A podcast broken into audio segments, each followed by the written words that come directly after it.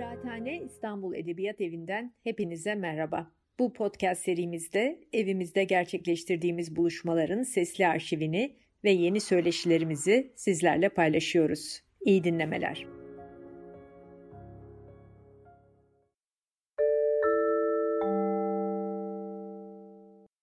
Merhabalar, bir Kıraathane kitap söyleşisinde daha bir aradayız. Bugün yeni romanı Hurra Aşağılara Yokuş Aşağılara ile çıka gelen Süreyya Evren'le birlikteyiz. Merhabalar, hoş geldin. Merhabalar. İstanbul Edebiyat Evi'ndeyiz ve İstanbul Edebiyat Evi de bir yokuşun ağzında bulunuyor. Dolayısıyla romandaki yani Hurra Aşağılara Yokuş Aşağılara aynı zamanda bir İstanbul, sağlam bir İstanbul izleyi taşıyan bir roman, bir metin. Dolayısıyla bu İstanbul meselesiyle başlayalım isterim. İstanbul'un yokuşa süren, insanın hayatını yokuşa süren karakteri romana nasıl yansıdı ya da sendeki yansıması ne şekilde gerçekleşti? Evet, bir İstanbul kitabı gibi oldu sonunda ya da başında giderken. Ama bu biraz yokuşlardan dolayı da öyle oldu. Bir yokuş kitabı gerçekten, yani isminden de var. Yokuşun kavramlaşması üzerinden gitti ama bir yandan da gündelik hayattan, gerçekten yokuşlarda inip çıkmaktan, düşmekten, kalkmaktan gitti. Fakat yokuşa nereden geldin, İstanbul'a nereden geldin dersen şöyle bir yanıtım var. 3 yıl kadar önce gibi sanki bir değişiklik hissettim. Başka bir form bulmam gerektiğine dair. Hani insan zaman zaman olur ya, kendisiyle baş etme biçimlerinde değişiklikler. Bunun formu nasıl olmalı? Nasıl bir yazıya varmalı bununla? Bunu nasıl bir yazıyla? Bu yeni kendiyle baş etme biçimini nasıl bir yazıyla çalıştırmalı? Onu düşünürken geldiğim nokta aslında daha çok böyle bir yumuşaklık gibi bir şeydi. Bir sakinlik gibi, biraz işte hani şey imgesinde söyledim diyelim, sizin bir misafirin eve geldim, bir hamak buldum. Ona ilk oturduktan sonra geriye doğru böyle yaslanırken ki dikkat gibi, yumuşaklıkla öyle bir şey yazmak istedim. Bu da benim gündelik hayat. Kendi deneyimimin içinden çıkan bir yazıya doğru çekti. Yani yokuşlar hakkında çok planlanmış bir kitaptan ziyade böyle bulutsu bir yokuş konsepti ve sonra da kendini yokuşa bırakma duygusu. Evet ya. Gibi. Peki buradan hareketle şeyi sormak istiyorum. İşte o hayatının yeni bir döneminde olduğunu hissettiğin bir dönemde bu yokuş imgesiyle karşılaşıyorsun. Sendeki yazma pratiği biraz böyle mi gelişiyor? Yani şimdi bir roman yazacağım, bakalım ne üzerine yazacağım gibi mi? Yoksa daha gelişine, yani bunun bir roman olacağını en başından biliyor muydun mesela? İmgelerle gidiyor diyeyim. Yani bir şey imgesi vardı kafamda. Bu hani nasıl bir yazı olacak derken. Hani böyle eski püskü bir eski radyolar vardı ya, hani hep böyle yaşlı adamlar tamir etmeye çalıştıkları, şeyle ayarladıkları. Öyle bir radyoyu tamir etmeye çalışan bir adamın böyle bir frekansı bulmaya çalışması gibi bir imge vardı mesela bende. Onun bulmaya çalıştığı frekansı benim hani kitabı nasıl yazacağımı bulmaya çalışmam için söylüyorum. Mesela ona da böyle bir radyoya isim de uydurmuştum yani. O radyo kanalını bulmaya çalışıyor. İpişamin. O radyoyu bulmaya çalışıyor gibi ve onu bulmaya çalışırken aslında ben de nasıl yazacağımı hani bulmaya çalışıyorum gibi. Mesela bu benim için çok temel bir imgeydi. Dolayısıyla hani roman mı, nasıl bir roman, nasıl bir yazı, o frekansa göre biraz da. Çünkü onun oturması gerekiyor ya orada. Senin çevirdiğin şeyle oradan gelen dalgın. Ve şey imgesi vardı gözümde. Hani kitaptaki direngen genç kız imgesi vardı. Çok güçlü. Hani o Demir leblebi. Demir leblebi sözcüğü vardı hatta. Hani ardından gelen işte Emre Erdem'in filminden, Emre Son'un filminden. Kitapta da bahsettiğim. O direngen genç kız imgesi güçlü bir imgeydi benim için. Ve onun yokuştan böyle hani yuvarlanmaya, düşmeye karşı gelmesi bir şekilde. Ama çok bazen de kontrolsüzce hani bir karşı gelme gibi. Bir de şey imgesi vardı, diğer imge. 72'liyim ben, 77'de tabii çocuğum ama biz 80'lerde falan da genç büyüdüğümüz için o zamanların imgeleriyle de büyümüş oluyoruz yani. Sanki daha iyi biliyormuşsun gibi. 90'larında da hatta hala diriydi o imgeler. Dolayısıyla 77 1 Mayıs'ın imgesi diriydi biz büyürken. Ve hani o yokuşta sıkışarak ölen insanlar ve yokuştan aşağıya kaçmaya çalışırken yaşanan izdiham ve ölüm ve korku ve şey, o güçlü bir imgeydi benim için ve sürekli kafamda hani hatta böyle bir video iş yapmak vardı ya da başka bir şey birisiyle mi yap. Oradan aşağıya yuvarlanan elmalar gibi bir görüntü vardı kafamda. Sonra ama bir elin böyle bu elmalardan bir tanesini durdurması ya da çekip alması gibi bir şeyi yazıda yapmak istedim. Böyle imgeler çok benim için başlangıç ve aynı zamanda sürdürme motivasyonu oluyor. Yani çok net bir böyle bir roman gibi şeylerden değil. O bildiğimle bilmediğim arasında oynamış oluyorum dolayısıyla. Hani bulutsu bir bilgi. Evet. Orada bunu yani bu yokuş meselesi, işte Kazancı Yokuşu'nun Türkiye tarihindeki dediğin gibi imgesel de bir şeyi var, özelliği, evet, yeri söz konusu, evet, ve bütün bir romanı aslında Hura Aşağıları pekala bir Türkiye alegorisi olarak da okuyabiliriz. Yani bir yandan evet bir İstanbul damarı var ama bir yandan da kahramanlarımızın başına gelenlerin bir kısmı fena halde tanıdık, evet, gelebiliyor. Böyle bir katmanlardan biri de bir toplumsallığı ve bunun insan ilişkilerine yansıması zannediyorum. O yokuşta var olma kavgası gibi geliyor bana. Olabilir. Yani çok katman olduğunu düşünüyorum ben de. Onlara biraz böyle iç içe geçen dalgalar gibi baktım ben bakarken. Bir yandan böyle o belirsizlik içerisinde ama belirsizlikle bilinen arasında şöyle bir ayrım ediyorum. Başka bir belirsizlik değil, bu belirsizlik. Bu romanın belirsizliği, bu hikayenin, bu katmanın belirsizliği ve oradaki olasılıklar. Bu da dediğin, evet, toplumsal meseleleri de içeren katmanlara da sahip. İşte insanın sonu tartışmalarına içeren katmanlara da sahip. Tek tek tabii ki olayların getirdiği katmanlar da var, doğru. O etikçiller meselesi zannediyorum. Evet.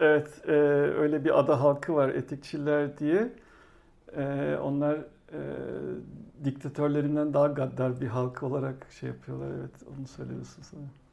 Ve roman boyunca anlatıcımız neredeyse her tür anlatma şekline, yoluna açılabiliyor. Yani bir anda bir fantastik bir hikayeye dönüşü verirken bir anda küçük, daha minimal bir anlatıya dönüşebiliyor vesaire. Bu üsluplar arası veyahut anlatım teknikleri, yöntemleri arasındaki gidip gelmeler zannediyorum romanın sonunda bir panlatıya dönüşmenin de bir egzersizi gibi geliyor bana. Bilmiyorum. Olabilir. Pananlatı da işte belki yokuşları çıkıyor kendisi de anlatıda demiştik. Yani bunları işte bakın böyle teknikler var gibi değil. Onların biraz sonrası gibi. Yani içine çekmek için okuru kullandığım şeyler gibi. Belirli bir sahicilik jesti gibi aslında. Yani bu teknikleri ve farklı anlatım biçimlerini yapabiliyoruz. Ama bunları yapabildiğimizi göstermek bir anlamı yok. Daha çok anlamlı olan şey o hikayeyi birlikte bununla girebilmek. Bunlarla birlikte girebilmek gibi. ve ne olacağını görmek. Yani aslında birlikte gidersek bir karşılaşma ihtimali olmuş oluyor. Yani birlikte derken sonuçta tek başına yazıyorsun ama bir oyun bu. Bir karşılaşma ihtimali var kitabın içerisinde bir yerde. Dolayısıyla orada birden farklı teknikler yepyeni alanlar açabiliyor diye düşünüyorum. Evet, yani o az önce kullandığın aslında sahicilik kelimesi, kavramı ya da yönelimi daha belirleyici geldi bana. Yani evet, oyundansa sahici olmaya öncelik veren evet, bir... Evet, çok in bir laf değil sahicilik bugün ama yani evet benim şeyim de öyle. Sahici olmaya çalışan bir anlatı tipi. O yüzden böyle bu hamak imgesi oradan geliyor.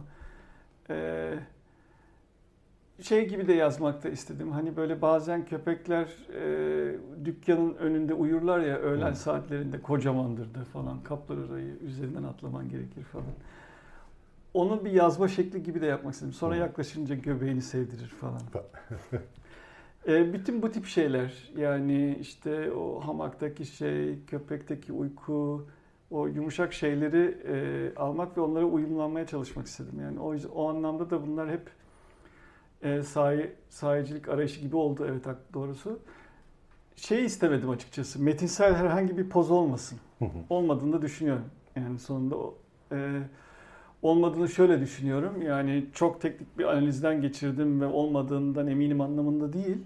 Ama yazarkenki zihin durumum olmaması yönündeydi. O şekilde de çalışmıştır diye tahmin ediyorum. Evet, kesinlikle yani en azından bana yansıdığı kadarıyla söyleyebilirim ki.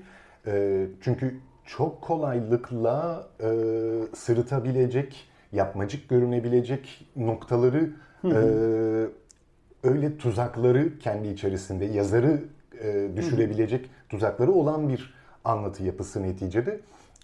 Ama yazar hiç yaş tahtaya basmadığı gibi okurun da ayağının boşa düşmesine, boş bir kareye basmasına izin vermiyor. Öyle bir mimari bir hassasiyet de söz konusu zannediyorum.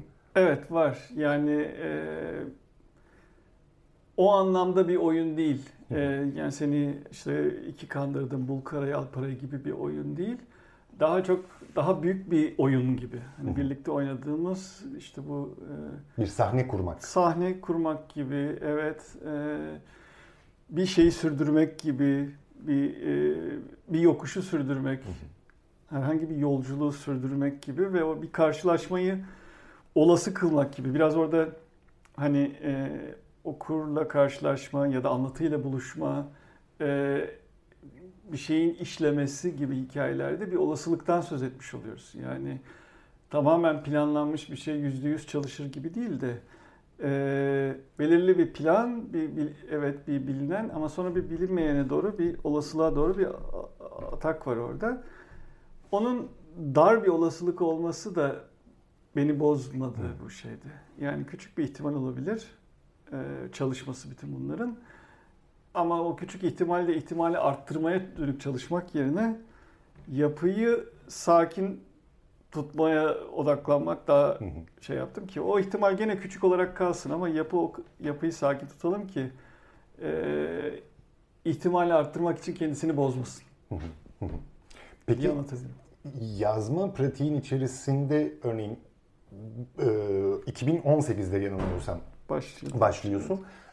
18'de yazmaya başladığında nasıl devam edeceğini şu işte 3. bölümde bu, 8. bölümde bu ve 28. bölümde şöyle kapanacak gibi bir plan program söz konusu muydu? Yoksa yazarken kendi kendini şey yapan, çeşitlendiren, renklendiren bir süreç mi? Orada şey diyorum ya, o belirleyici, hani bir bulutsu bir belirsizlik ama öbür bulutsu belirsizlik değil. Yani işte sevişeceğiz, nasıl sevişeceğimizi bilmiyorum ama öbürü de değil. Onun gibi bir şey.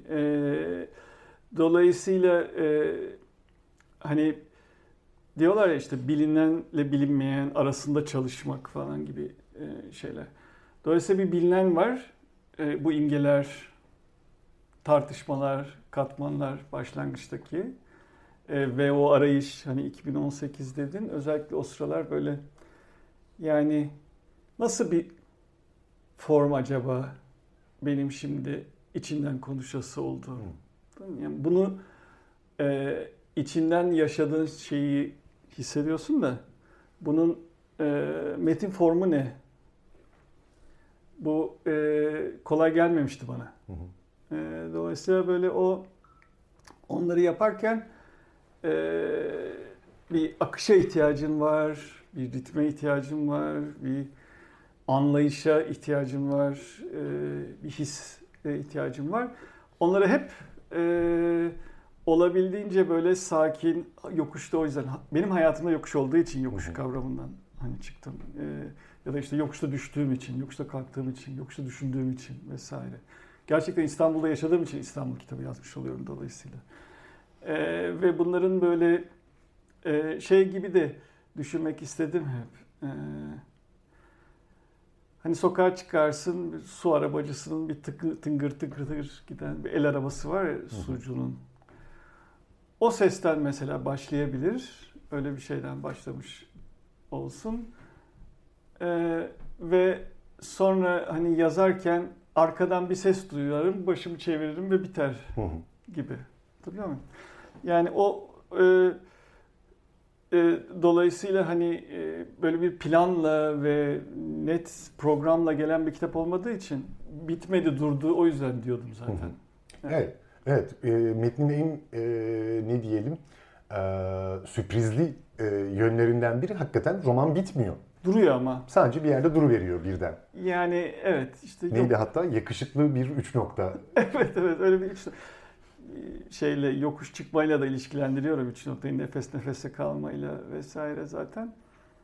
Yarıda kalan cümleler, hani iki kişi şimdi yokuş çıksak olacağı gibi. Onunla da ilişkilendiriyorum, doğru. Evet, duruyor ve dolayısıyla hani o pananlatı dediğin şeye de öyle gelmiştim aslında. Yani bir roman yazacağım diye yola çıkıyorum ama sonra yolda bunun bir pananlatı yazdığımı düşünmeye başlıyorum. Ya da roman öyle düşünmeye başlıyor. Yani roman zaten böyle sürekli yayılan, kendini değiştiren bir form. Sabit bir form da değil. Niye? Neden pananlatı? Panlatı diye kısaltıyorum onu sonra. Evet. Çünkü hani bütün anlatıları, hani panönikindeki kapsayan anlatı anlamında değil. Ama belirli bir kavşak noktasında hepsine değen, o ilişkinin içinde olan, o anlamda oyunun içinde olan bir anlatı. Dolayısıyla hani o söylediğin farklı anlatı formlarını kullanmak ama bunun böyle bir çok yüksek artistik puanla gerçekleşmemesi, biraz daha böyle bir yumuşak gerçekleşmesini o anlatılar arası ağ içerisine yerleşmek çabası olarak düşünebiliriz diye düşünüyorum. Panlatı dediğim tam olarak bu. Hepsinin bağlı bir şekilde. Dolayısıyla bütün anlatıların içinde, onlarla bağlı, kavşağında, nodunda, kesişiminde bir anlatı gibi. O yüzden kitap kendi kendine hani böyle panlatayım ben gibi bir moda girmişti. Ama ona şey de diyorum, yani panlatı mı roman mı? Yokuş çıkarken roman, inerken panlatı. Evet. Hemen romanın girişinde bir kitapta tek bir kişi yazar olamaz. Eskilendi o. Evet. Cümlesiyle açılıyor. Bunu okuduğumda doğrusu bir an bir korkuya kapıldım. Postmodern bir oyunun içine mi giriyoruz yine? Korkusu kapladı doğrusu. Ama sonra okudukça bu iddianın yahut şeyin, yazarın durduğu noktanın ya da noktasızlığın kendini metnin içerisinde açtığını, gösterdiğini, ispatladığını okudukça içim rahatladı hakikaten. Ve aynı zamanda yazarın tek kişi olamayışı, eskiden de onun bir yansıması olarak da ana karakterimiz de tek kişi olamıyor bir türlü. Sürekli adı değişiyor, hikayesi farklı yönlere akabilir hale geliyor vesaire. Bu zannediyorum yazarken en keyif verici, oyuncaklı diyebileceğim tarafı olmuş olmalı. Yani evet, postmodern teknikler vesairelerin biraz böyle postmodern gibi bir hali var, doğru. Yani onlar varlar ama böyle bir ben buradayım diyerek yoklar. Daha çok böyle çevre olmuş olarak varlar. Hayatın hani dokusu içerisinde onlar da varlar, o yüzden varlar. O şey hani anlatı evreninin hayatında artık onlar da öyle bir etraftaki bir tıkırtılar, bir şelaleler, bir sular, bir şeyler. O yüzden varlar yani. Dolayısıyla onları kullanmak ya da diye böyle bir ekstra bir sopa yok. Daha çok o adımın içerisinde var o gibi. O cümlede en çok eskiden de o kısmını ben seviyorum. Zannedersem o bir şey yaratıyor. Çünkü biraz gündelik de bir laf yani. Bu işler böyle olmaz. Eskiden de o. Evet, o biraz öyle de bir şey. O hoşuma gidiyor çünkü çok net bir zaman tarifi var. Halbuki bir yandan da hiçbir şey öyle değil falan. Orada açtığı alan ilerlenebilir gibi geliyor ama tek bir kişi yazar olamaz hikayesi. O yazar, okur, bütün kitap boyunca devam eden hani metnin içine okurun girmesi, orada karşılaşmalar ve bunların böyle olabildiğince dolambaçsız yapılması gibi şeyler onları hazırlıyor diyebilirim. O bir hazırlık gibi de düşünmüştüm yani. Hazırlanıyorsun, öyle bir şey olacak. Ya o setup'ı öyle bir şeyle hazırlıyor. Kuruyor. Yani zaten bütün kitapta şey olmasını ruh hali olarak önemsiyordum. Hani fazladan bir vaat yok. Kitap kendi içinde de çünkü vaatte bulunuyor. Sadece böyle işte şu anda biz meta bir şey yapıyoruz. Yani vaatte bulunabiliyoruz fazladan falan. Ama kitabın kendi içinde de fazladan vaat olabilir. Fazladan bir vaatin olmadığı bir şey olsun istemiştim. Hani ruh halim öyleydi yani. Ne yapacaksa onu yapacakmış gibi davransın. Bir şey yapacakmış gibi davrandıysa da onu yapsın. Öyle bir şey istemiştim. Dolayısıyla bir şey yapacağını zannettiysen onu gerçekten yapsın. Bu sana bir şey yapacağını hissettiren bir setup. Evet, dediğim gibi şey kuruyor. Evet, o doğallığın içerisinde kendi kendine oluşu veriyor o dünya. Bütün yani kitabı, romanı okurken de seninle şimdi senden aldığım yanıtları duydukça da Jale Parla'nın roman tanımı geliyor aklıma. Bir mod olarak romanı, bir yazma modu olarak çerçevelendiriyor aslında. Yani tanımlayamayız bir türlü romanı, ancak bir mod, bir yazma modu olarak şey yapabiliriz, yaklaşabiliriz. Senin söylediklerinden de biraz bunu şey yapıyorum.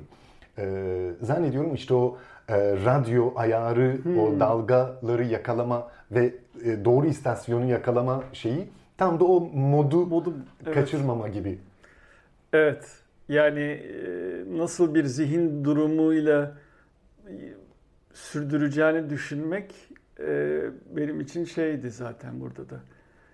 Hikayenin bir sonraki şeyi nasıl olsun düşünmekten daha önemliydi. O öyle geliyor zaten. Öyle ya da böyle yani işte kahramanın isminin değişmesi gibi şeyleri hiç başlangıçta benim için yoktu mesela. Ama o kahraman, o şey işte ne bileyim onun bir olaya verdiği tepkideki tavrı gibi şeyler vardı. Nasıl birisi olduğunu biraz tanımak. Biraz da bunlar yokuşta öyle şeyleri de seviyorum yani. Yokuş yazıyor gibi bazı şeyleri. Sen çok fazla oraya kafayı verirsen ne oluyor burada diye düşün. Yokuş bir de onu düşündürüyor ya. oraya düşün, yazarken, yani yürürken düşünmek, çok filozoflar, felsefe değil mi? Hep var. Şimdi işte ben buraya gelirken de Harbiye, Taksim falan düz ayak yürüyerek geldim. Envai şey düşüne düşüne geliyorsun. Yani çok mümkün. Ama bir yokuş çıkmaya kalktığında adımlarını düşünmek zorunda kalırsın ya. Ansızın o kafandaki hayaller yerine yuvarlanacak bıyım, düzgün basayım, yan basayım, yoruldum falan. Böyle bedeni geri getiren bir şey. O bedenin geri gelmesi de katmanlardan bir tanesiydi zaten. Yani beden üzerine çok fazla şey var kitapta. Ve o hani öznenin yeri, benin yeri, bedenin yeriyle ilgili bütün kitap boyu süren bir katman var. Ve hani kitabın yeri ve ona karşı diğer bedenin yeri gibi bir mesele var orada ve ben. Oralardan bakınca da benim için yokuş, bütün bunları böyle kesiştirebileceğim, konuşturabileceğim, aynı anda hem benim yerini hem bedenin özneyle ilişkisini tartışabileceğin, bu konularda böyle bir şeyler hem teorik düşünebileceğin hem de deneyimleyebileceğin, bir yandan da adım atıyorsun ya, bu kısmını da seviyorum. Evet, bir yandan yani ana karakterimiz K adlı ana kahramanımız bir iş başvurusunda, hemşire olmak için, evet, bir iş başvurusunda bulunmak için bir yokuşu çıkmaya başlıyor. Doğru. Ve işler ondan sonra değişiyor. Badireler atlatmaya başlıyor. Bir yanıyla da o hemşirenin beden, yani hem kendi, hı-hı, bedeni söz konusu, hem etraftaki kahramanlar, karakterler için söz konusu. Ama bir yandan da pekala bedene dair bir meslek, bir iş ve insana yardımcı olma, insanın ne diyelim yardıma, desteğe en çok ihtiyacının olduğu ana dair tanımlanmış bir meslek, hemşirelik neticede. Hı-hı. Böyle bir iyilik yapma da diyorsun bir önceki söyleşilerinden birinde. Zannediyorum o beden aynı zamanda bir iyilik şeyiyle de, bu yani beden ve iyilik iki birbiriyle ilişkili olarak metin boyunca ilerliyor gibi geldi bana. Yani hemşire baş kahramana varışımla ilgili şeyi söyleyebilirim. Kafamda başkasını kurtarmak, kendi kendini kurtarmak ve başkası tarafından kurtarılmak arasındaki gerilimler çok güçlü meselelerdi bu kitabı çalışırken. Ve o sırada birden böyle bir şey gibi hani hemşireliğin hem başkasına kurtarmaya dönük, hem bakım vermeye dönük, hem orada olmaya dönük zor zamanlarda, hani sadece iyileştirmenin dışında orada da oluyorlar ya, orada olmaya dönük şeyle insana dair çok şey bildikleri gibi bir şeye kapıldım. Ve bunu çok merak ettim ve bu bildikleri insana dair çok şeyi hani böyle bir kitap yazarak kurcalamak değil belki, ama o beni çekti, o bilgi. O bilgi beni çok çekti ve hani hemşireler imgesi böyle girmiş oldu. Yani insana dair bu bilgiyi merak üzerinden girdi ve evet, haklısın, o şey hani başkasını kurtarma hikayesi Karaca'da, işte K'da ya da nasıl dersek, bir işe girmeye çalışmak kendi kendini kurtarmakla ilgili bir şey, ama işin kendisi başkalarını kurtarmakla ilgili bir şey ve yolda da çok fazla böyle hikaye var, ama yolda tökezleyince de başka seni kurtarıyor. Onlar arasındaki ilişkilerin dinamikleri çok beni meşgul etti, onu söyleyebilirim kitabı yazarken. İyilik, iyi kötü, o da bir ayrı katman gibiydi, çünkü o biraz hani bütün bu insan doğa ilişkisi, doğanın sonu tartışmaları, insanın yani çok uzun yıllar insanın iyiliği için olan şey aynı zamanda iyi olan şeydi sonuçta. Bakınca iyi kötü tartışması çok eski bir tartışma doğallıkla. Bugün görece yeni olan problem bu gibi, çünkü çok uzun zaman boyunca insanlık için iyi bir şey yapmak aynı zamanda iyi bir şey yapmaktı. Evet. Şimdi insanlık için iyi bir şey yapmak, kötü bir şey yapmak olabilir. Hatta geçmiş geriye dönük olarak insanlık için yapılmış iyi şeyler, yapılmış kötü şeyler olmuş olabilir. Bu problemi karışık hale getiren bir mesele. O yüzden bu hani doğa, doğanın sonu fantezileri, insanın doğaya yok etmesi fantezileri, insanla doğanın karşı karşıya geldiğiyle ilgili böyle bütün bu düşünceler, bunlarda çok etkisi var. Kitapta öyle bir katman var yani. Az önceki işte Harbiye'den çıkıp buraya yürüyerek geldim ama yokuştan inerken veya çıkarken öyle düşünmesi vesairesi kolay olmuyor. Çünkü yokuşun kendini dayatan da bir yapısı var yani. Ona odaklanmak gerekiyor. Zorundasın yoksa paldır küldür kendini aşağıda buluverirsin birden. Ve romanın bayağı da başlarında bir yerde kahramanımız düşüyor ama yokuşa ne diyelim ona yapışıyor ve yokuşu ters çeviriyor. O benim için çok böyle hiç beklemediğim ve şaşkınlıkla okuduğum ilk sahneydi diyebilirim romanın içerisinde. Yani o oyunu tersini çevirebildi. Bütün uzun süre yazma motivasyonumu o sahneye borçluyum diyebilirim ben de. Çok böyle aklımda hep o vardı. Ve onun çizimlerini de çok yaptım. Yani onlar hepsi... Evet, onu da soracağım. Biraz var kitapta da hepsi yok. En çok çizdiğim şey de oydu. Çünkü o demir leblebi, direngen genç kız dediğim şeyle İstanbul'u kesiştirdiğim ve o düşme anında içten gelen bir kuvvetin düşmeyi durdurması ama aynı zamanda dizginlenemeyen bir kuvvete dönüşüp yokuşun kendisini hareket ettirmesi fikri ve bütün oyunu değiştirmesi. Yani yeni bir oyun başlamış oluyor o zaman herkes için. Bir direngen kız üzerinden bütün herkes için yeni bir oyun başlıyor aslında. Ve o yeni oyuna bu sefer adapte olmak gerekiyor vesaire vesaire. Oradaki o güç, o her şeyin değişkenliği çok şeydi yani çekiciydi benim için. Kritik bilgi bence de kitap için.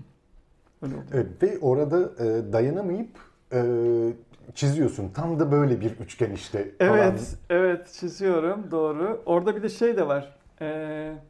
Çiziyorum. İki şey var galiba. Bir tanesi o bahsettiğimiz sahicilik jesti diyelim çerçevesinde. Şimdi sana anlatıyor olsam çizeceğim gibi çiziyorum. Evet, evet. Yani desem ki sana ya hız düştü o sırada falan şöyle bir yerdi falan diye... Çünkü onu anlatmak, dansı çizmek isterim o anda belki. Onun gibi çiziyorum. Dolayısıyla onu buraya çizgi lazım gibi değil, oradan öyle geldiği için çiziyorum gibi. Öyle bir şey var. Ama bunlar illüstrasyon gibi de düşünmüyorum aslında. Değil yani bence. Ya da çizim bile değil. Şey demeyi seviyorum. Orada bir de hani Marquez, Yüzyıllık Yalnızlık öyle bir bölümde var ya hani. Hayal kırıklığı. Meğerse sadece sözcüklerden oluşuyormuş. Bunun gibi bir şey de var. Bu çizgileri, üçgen çizimlerini ve diğer çizimleri alfabede olmayan çizgiler olarak düşünen bir yanım var. Yani alfabe dediğimde çizgiler, bunlar da başka çizgiler gibi. Yani onlarla da anlatıyorum, onlarla da anlatıyorum. Ya da onlarla da eğiliyorum, onlarla da eğiliyorum gibi. Bir alfabetik çizgileri daha çok kullanıyoruz ama bunlar da başka çizgiler, bunlar da beraber ama hepsi çizgi. Öyle bir şey. Evet, o aynı zamanda o çizimle karşılaşınca metnin kendi matematiği, mimarisi içerisinde de okuyucu deneyimi olarak bunu söylüyorum. Şimdi bir yokuştan bahsedilirken, bir yokuş üzerine bir metin okuyorken, okur olarak neticede işte kendi hayatındaki yokuşları benim evim de işte bir yokuşun ağzındadır hakikaten. Sürekli bakkala gitmek için yokuş iner çıkarsın vesaire. Sürekli olarak kendi yaşadığın, kendi hayatındaki yokuşlar vesaireler aklına geliyor. Ya da işte Kazancı Yokuşu gibi falan, vesaire. Ama o üçgen çizimini gördüğün andan itibaren kendi yokuşlarımdan çıkıp romanın kendi yokuşuna geldiğimi hissettim. O imgenin harflerle anlatılması, kelimelerle anlatılmasının ötesinde bir görselleşmesi, evet, dediğim gibi o matematik açısından bir şey vardı, karşılığı var okur açısından. Yani almak istiyor biraz gerçekten, evet, o kendi yokuşuna, ama bu hikayeyi değil sadece işte yokuşu inmesine, çıkmasına, anlatıya, bütün serüvene mi diyelim? Bütün panlatıya aslında. Kameraya da göstermiş olayım. Evet, öyle yokuşlar var. Bir de o yokuşlar üzerinden hani üçgenler, üçgen kitabı da tabii. Üçgen, çok fazla, evet, üçgen var içinde. Evet. Üçgen de çok eski bir imge sonuçta. Aynı zamanda bütün mitolojilerde kurucu... Evet, çok kurucu bir şey. Ve anlatı üçgenleri de var içinde. Hı hı. Hani onlardan da çok böyle bakınca kahramanlar arasında falan sürekli üçgenler bulup onların üzerinden okumalar yapabilirsin. Öyle şeylere müsait ya da olaylar arasında üçgenler, durumlar var. Yani üçgeni sevdiğim şeylerden bir tanesi işte açıları oldu tabii ki. Herkesin her zaman sevdiği gibi zannedersem. Çünkü o eğim, yokuş deyince biraz böyle düşüncenin hani içine kendini bırakmak gibi. Yokuştasın, bir eğim var ve bu sefer eğimi düşünmeye başlıyorsun. Bir yer çekimi var ama tam altındaki yer çekimi değil de bir santim aşağısındaki yer çekimi, tam altındaki mi falan. Boşluğa basıyorsun inerken mesela diyelim. Ve bu eğim üzerine düşmeye başlayınca çok, bir sürü fizik devreye giriyor. Eğim çok doğurgan bir şey, eğim. Yani her şeyi, bütün evren içinde organ bir şey eğim sonuçta. Dolayısıyla eğimi düşünmeye başlamak böyle başka bir sürü şey doğuruyor kendiliğinden. Ve onları hani bir de şeyi de seviyordum. Hani bazen kitabı bırakmak, unutmak vesaire ama eğimin kendisini kitabı geri getirmesi. Hani yokuşta giderken böyle şeyler demiyorum. Birden kahramanlardan biri önüne fırlamış gibi oluyor falan. Onlar da iyiydi bence. Şey anlamında, deneyim anlamında, yazma deneyim anlamında. Evet, bir yandan bu işte bir üçgen ve bir yokuş metni anlatısı okuduğumuzu fark ettiğim andan itibaren şeyden korkmaya ve pis bir okur olarak şeylerini, boşluklarını, bakalım nerede boşa düşecek, bakalım neredeki şeyi, basamağı kaçıracak. Çünkü bir tür hani şeyin, Eşer'in merdivenleri gibi dönüp dolaşan yahut işte Perek'in hayatı kullanma kılavuzundaki gibi böyle girip çıkılan edilen ama bir türlü dışarı çıkılamayan bir şey de, bir solipsist bir yapı da söz konusu. Bu gibi şeyi yaptın mı? Romanı yazarken, çalışırken işte şurada, şurayla burası arasındaki şeye dikkat edeyim, sonra ayağım boşa düşmesin gibi. Nasıl yaptım? Belki yani böyle büyük kağıtlara, o üçgenlere çizip onları yerlere sermek gibi şeyler yaptım, evet. Yani işte büyük kağıtlara bunları yerlere serip yukarıdan bakıp falan ya da o sonuçta 7 bölümde üçgenin 7 hali var ve onun ayın 7 hali gibi çizip böyle bakmak falan hoşuma gidiyor. Çünkü bir döngünün şeyi gibi oluyor o zaman. Şimdi kitapta o şekilde yok. Tabii. Evet, evet, onları görmek istedim birden. 7 tanesini böyle yan yana çizdiğin zaman böyle bir kitabın bütün özetine bakıyormuşsun gibi oluyor. Böyle düşünüyorsun falan. Falan. Ya da... Hani yokuşta o yedi haldeki üçgende bir şeyi değiştirmeye karar verdiğin zaman oradaki bütün anlatı da değişiyor o zaman. Hani her şey gibi. Onların böyle birbirlerini doğuran bir yanları oldu diyebilirim yani. Evet, o da bir katmanlardan bir tanesi. üçgenler gerçekten de o çizimler. Ve işte hepsi birbirini etkileyerek hani şeye bir anlamda gerçekten inanarak yaptığı bir şey. Hem benim kendi o sıralarki gündelik deneyimlerim, hem o hikayenin kendi kendini geliştiriş şekli, hem oradaki kahramanların oluyor ya sonuçta. Hani bir durum yaratıyorsun ama sonra durumdan bir olay çıkıyor ve olaydan bir karakter çıkıyor ve o karakterin bu sefer kendi iradesi var gibi oluyor falan. Başlangıçtaki durumla çelişebiliyor ve oradan bir şey çıkıyor, bir fokurdama çıkıyor oradan. O fokurdamalara uyum sağlamaya dönük diyebilirim. Evet, o sürekli olarak bir anlatıcının tansiyonuna dikkat eden bir hali de söz konusu. Evet. Anlatıcı bir de şey gibi olsun istemedim yani. Bir Karaca var, bir de anlatıcısı var. Evet. Anlatıcı Karaca'yı anlatıyor. Anlatıcı Karaca'yı anlatmasına bizi davet ediyor gibi değil de böyle bunlar birbirine girmiş gibi. Evet. Evet, yani göz hizasında anlatıcı ile karakteri, kahramanı birbiriyle göz hizasında ilişki kuruyor. Evet, yani o sırada yanından geçiyor da olabilir gibi. Onu çok net değil. Belki de görmüyor, bilmiyor da birisi anlattı. Kulaktan dolma anlatıyor falan. Bazı bölümler öyle. Tam haberi yok gibi. Tam evet, onun birilerinden duymuş oluyor falan. Çok kritik bir iki şey var. Onları anlatıcı sanki başkasından duyuyor gibi. Yani tam kendisi hakim değil duruma. Evet. Bir yandan da yani romanın oyuncaklı yapısını anlamaya, kavramaya çalışırken ilk başlarda böyle bir jonglör imgesi kafamdan oluştu ama ondan biraz korktum. Yani o postmodernist işte bir de böyle bir de bunu anlatayım bak bir de bu da var falan gibi bir gösteriş şeyi değil de göz yanılmasına dayalı bir gösteri mi diye endişelenirken şeyi fark ettim. Böyle anlatıcının kendisi o üçgenin üzerinde gidip geliyor aslında. Yani bir tür ip cambazı gibi metnin içerisinde anlatıcının kendisi de bir dengede ve düşmeden kalmaya çalışıyor gibi bir tansiyon sezinledim.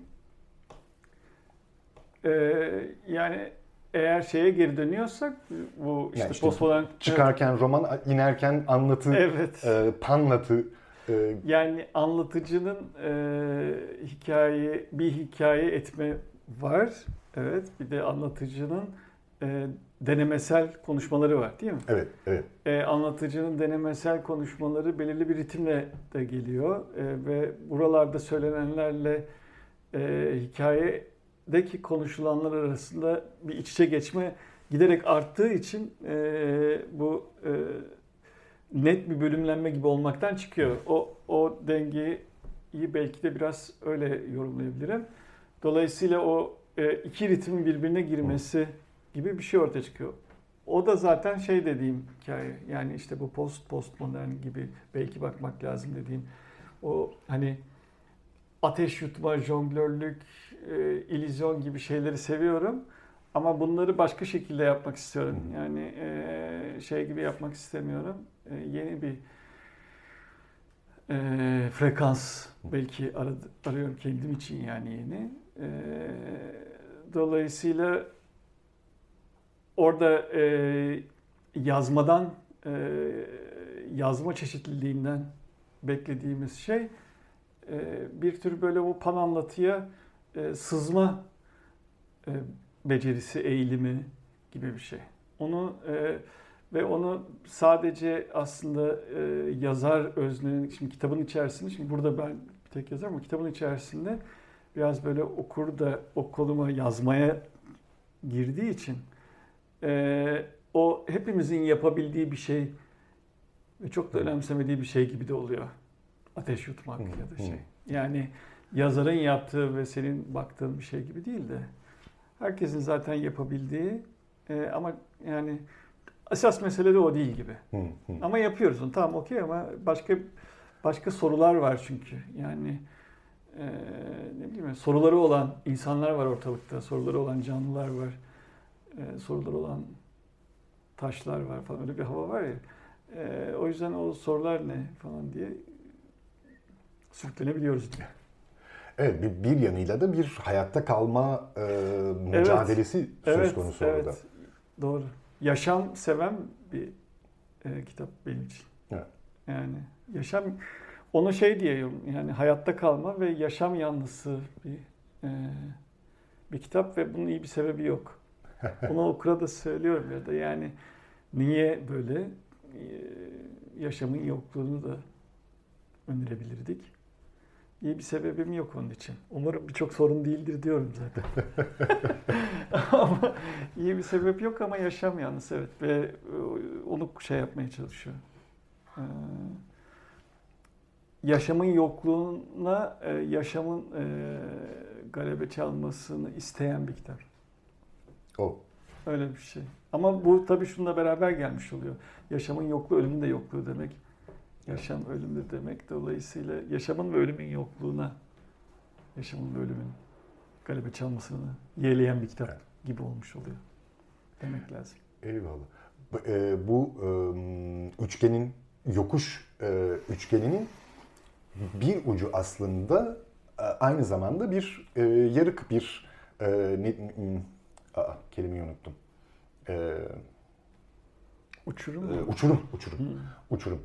Bir tarafı bir uçurum ve diğer tarafı artık düz yolla çıkma hali. Uçurum tarafıyla metnin içerisinde şey yapıyoruz. Karşılaşıyor, hesaplaşıyoruz ama düz yola, ormana vararak hikayemiz bitiyor demeyeyim, duruyor diyelim.